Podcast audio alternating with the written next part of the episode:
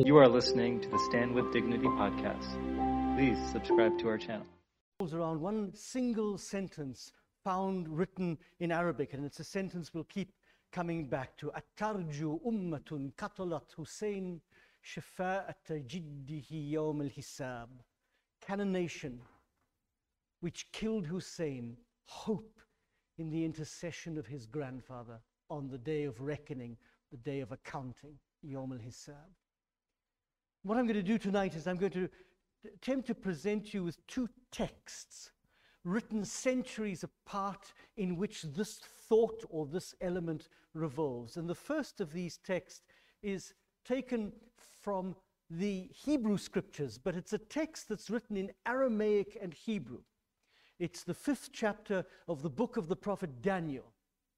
And it tells this well known, certainly amongst the Hebrew community, this terrible story of a man called Belshazzar, who was not king, but who was the Babylonian regent while his father was away. And Belshazzar gives this terrible dinner party.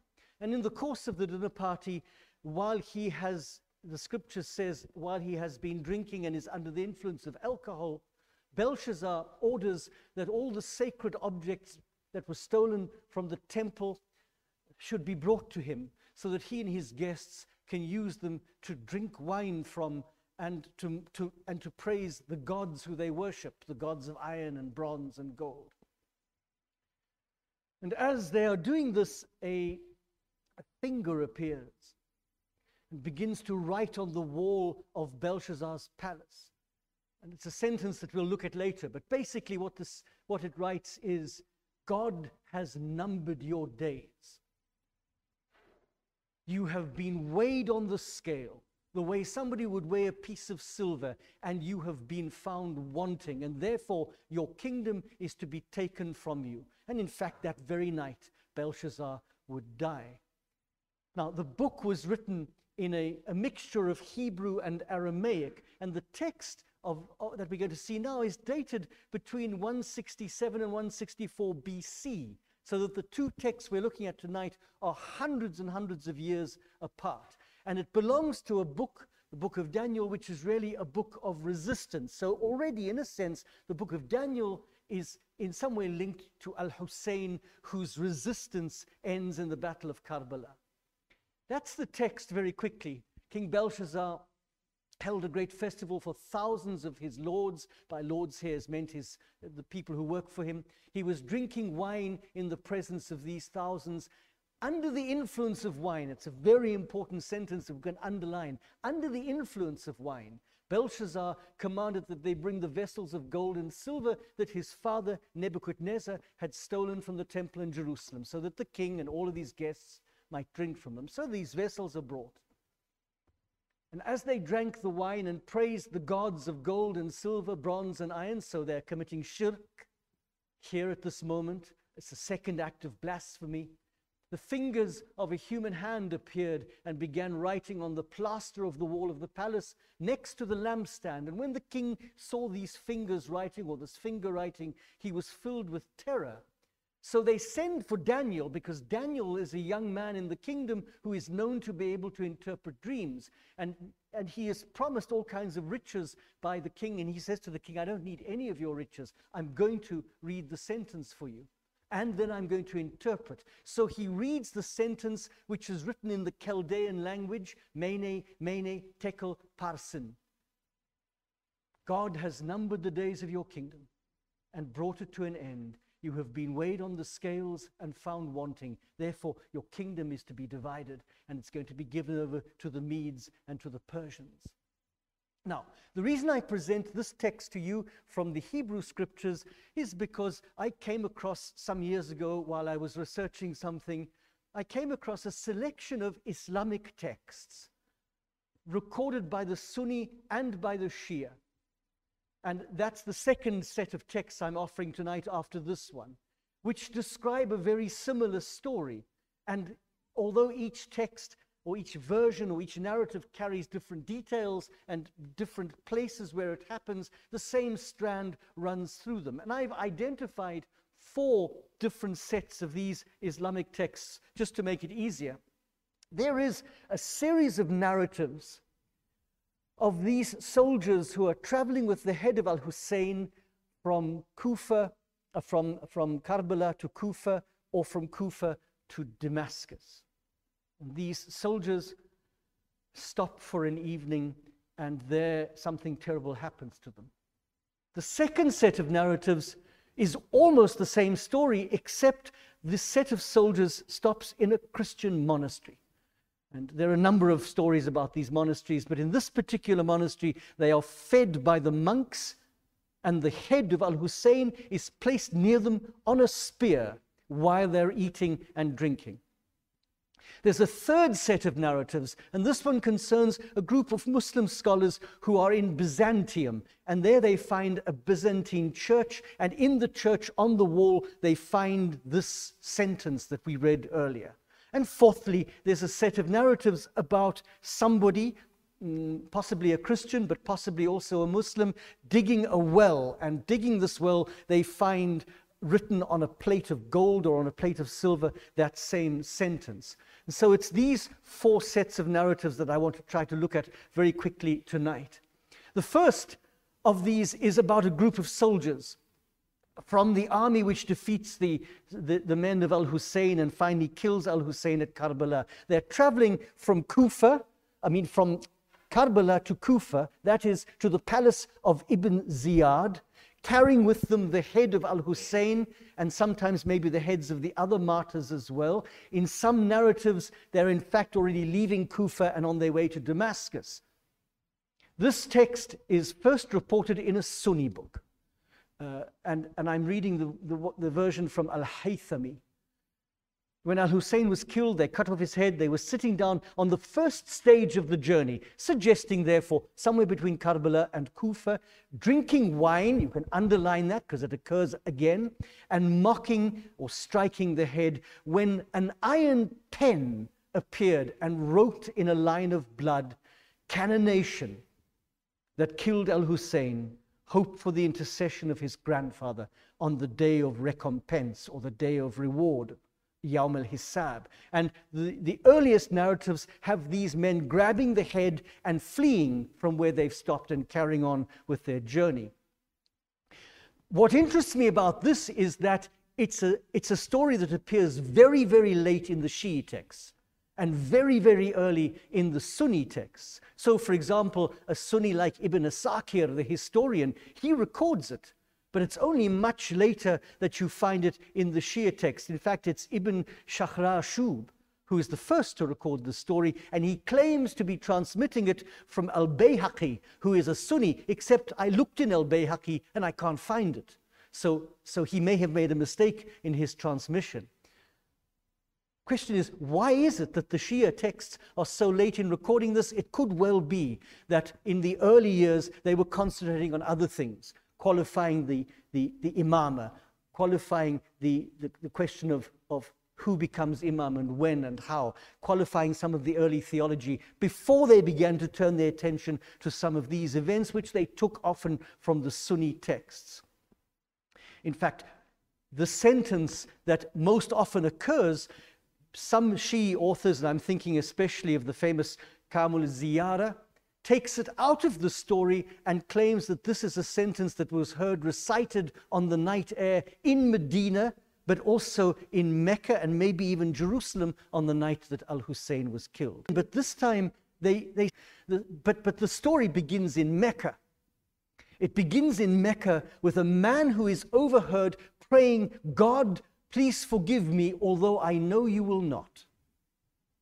And from that prayer in the sanctuary of Mecca develops this story. The man, we will discover, is so shocked by his sin that he can't recount it in the sanctuary and says, If I'm going to tell you my sin, we must leave the sanctuary. It reminds you again of the idea of blasphemy that runs through the story of sacred things being mocked fact, in fact, the name of our, our regent in the Hebrew story, Belshazzar, means may the God Bel be saved and praised. So even his name is an act of blasphemy. So this text is found, first of all, most completely in a man called Al Rawandi, Now, there are two Al Rawandis. One of them was a Shia and he apostatized and became an atheist. That's not the one we're talking about. This is a more famous Rawandi who's, the, who's um, a 6th, 12th century Shia scholar, philosopher. And he has the story narrated by a famous Sunni narrator by the name of Amash, the, the blind one, a man who was known because he was short sighted, but also was known for his humor and his sarcasm. But he's the one narrating the story. I was doing tawaf, writes Amash or narrates Amash, and I saw a man near me praying, Lord, forgive me even though I know you will not. So I got up and walked over to him and said, Hey, you, you're in the sanctuary. You have no right to pray such a prayer. This is the sanctuary of God, it's the sanctuary of His messenger. These are holy days, so don't ever despair of forgiveness.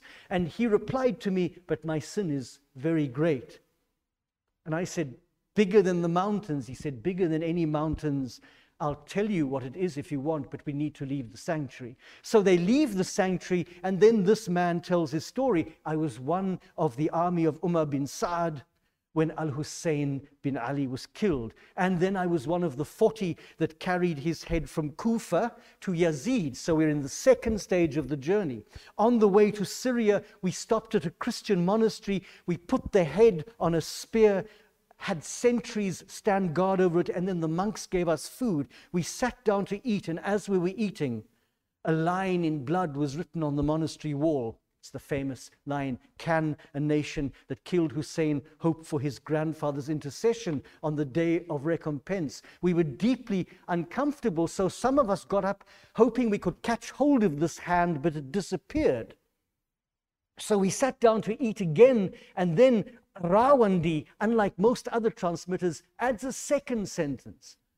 As we sat down, the hand came back, and then it wrote, No, by God. There is no intercessor for them on that day. They will be tormented. So again, he said, we got up and tried to grab the hand, and it disappeared. We came back to our food, and a third time the hand appeared and wrote, They killed Hussein because they are deviants and their judgment is at odds with the judgment of the book of God.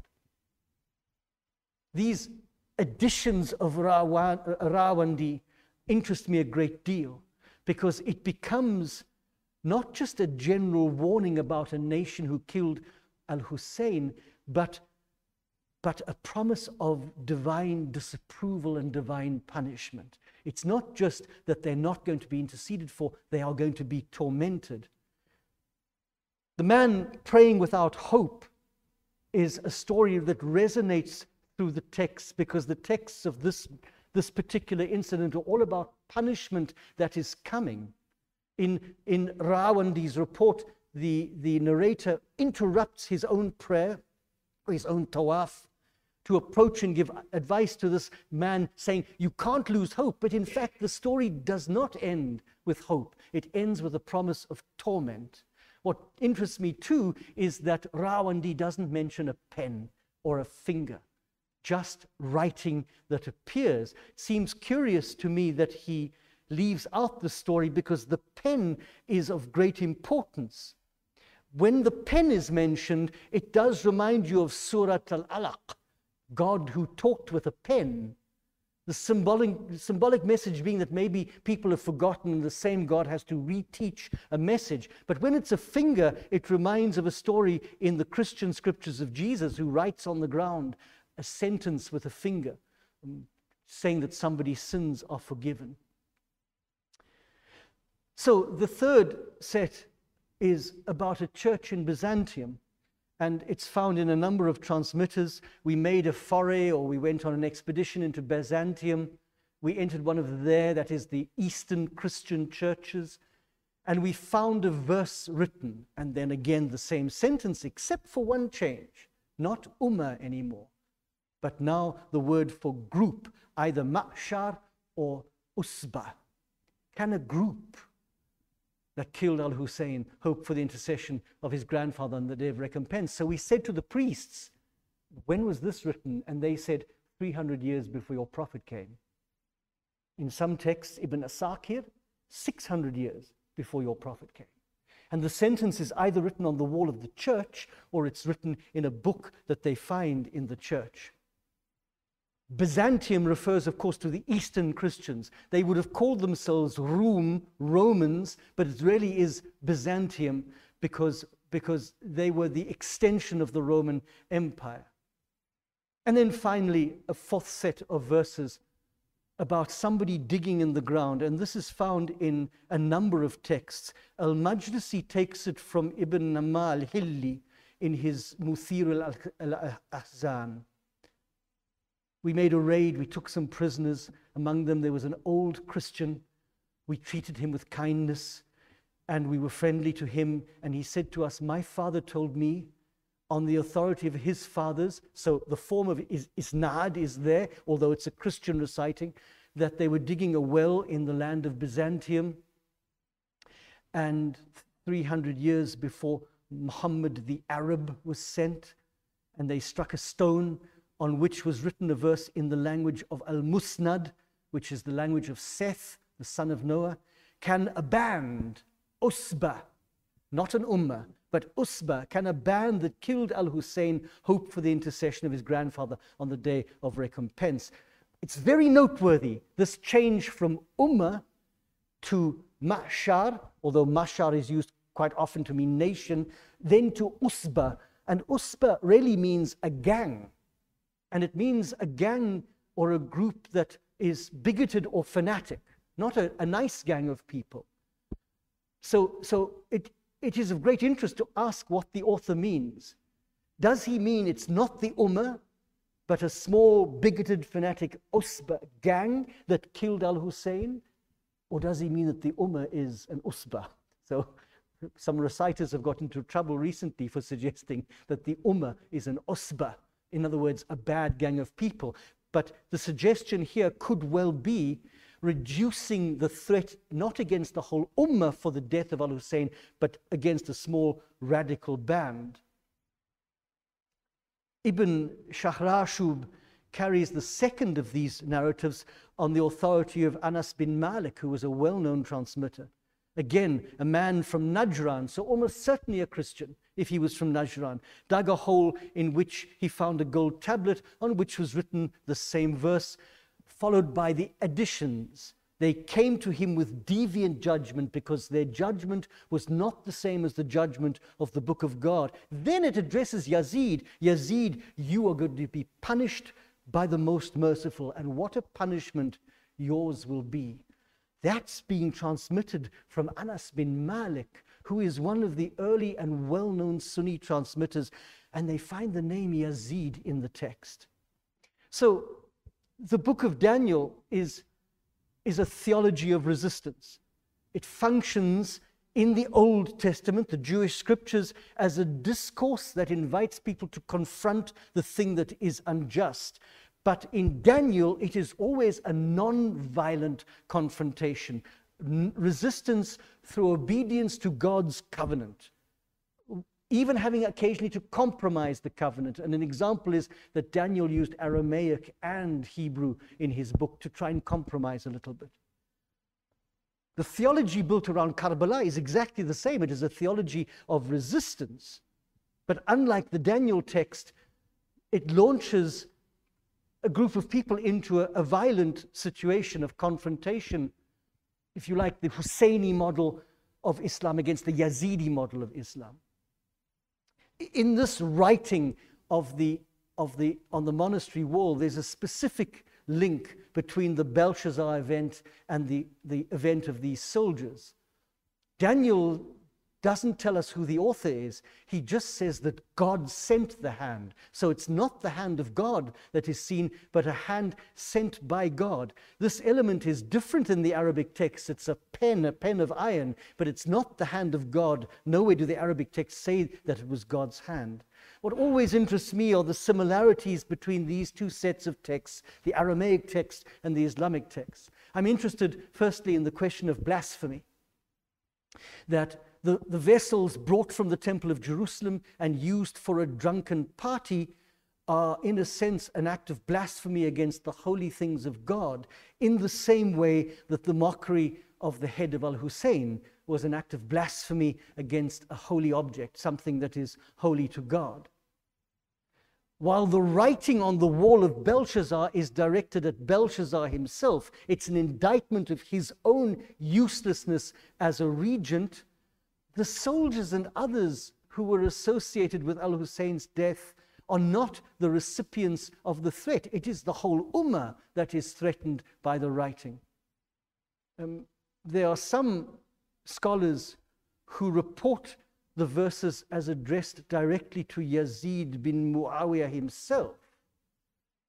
He, he had drunk a quantity of wine, says the text, when a hand emerged in the wall in front of him and wrote these verses. But I think that that's a text that has been borrowed later from the Hebrew scriptures because, because there it is directed to the king himself who is drinking and written on his own wall. The consumption of alcohol plays a major role. Um, Yazid himself was accused, even by the Sunni texts, of having a problem with alcohol. But what interests me is that the sentence in the Aramaic, Belshazzar, under the influence, in Aramaic, that means a man who has lost the capacity to be regent. He no longer has the capacity to be a governor. And it becomes a key element in the story that it's under that lack of ability that he loses his kingdom. It's curious that all of these stories take place in the context of eating and drinking. Eating and drinking generally is meant to be a celebration, but these celebrations in the court of Yazid and in the monastery turn into a situation of hopelessness and terror as in the middle of the celebration everything turns negative. And then finally, in, in both places, these stories take place in public places, a banquet hall, a monastery, or just a location on the road between Karbala and Kufa. But they are eyewitness accounts, the soldiers themselves or the members eating and drinking in the palace of Belshazzar. The writing can't be understood by anyone. Belshazzar has to get Daniel to interpret the writing, and in the, the later stories, especially of the writing on the wall in the church in Byzantium, they have to ask local Syrians to interpret the Syriac for them because they can't read it, or the language called Al Musnad, the language of Set has to be interpreted by locals because the, the Muslim discoverers can't read it. So, in conclusion, of course, the, the writing on the wall of Belshazzar marks the end of his reign and the end of his life. In the Islamic texts, it's not about that sort of punishment, it's about an eternal punishment, a spiritual punishment through the loss of the all important intercession of the Prophet, is the crucial element of those stories. Belshazzar dies that night having lost his kingdom, but the soldiers and others who are threatened and, and all who took part in the killing of Hussein, it's a spiritual punishment after death that awaits them.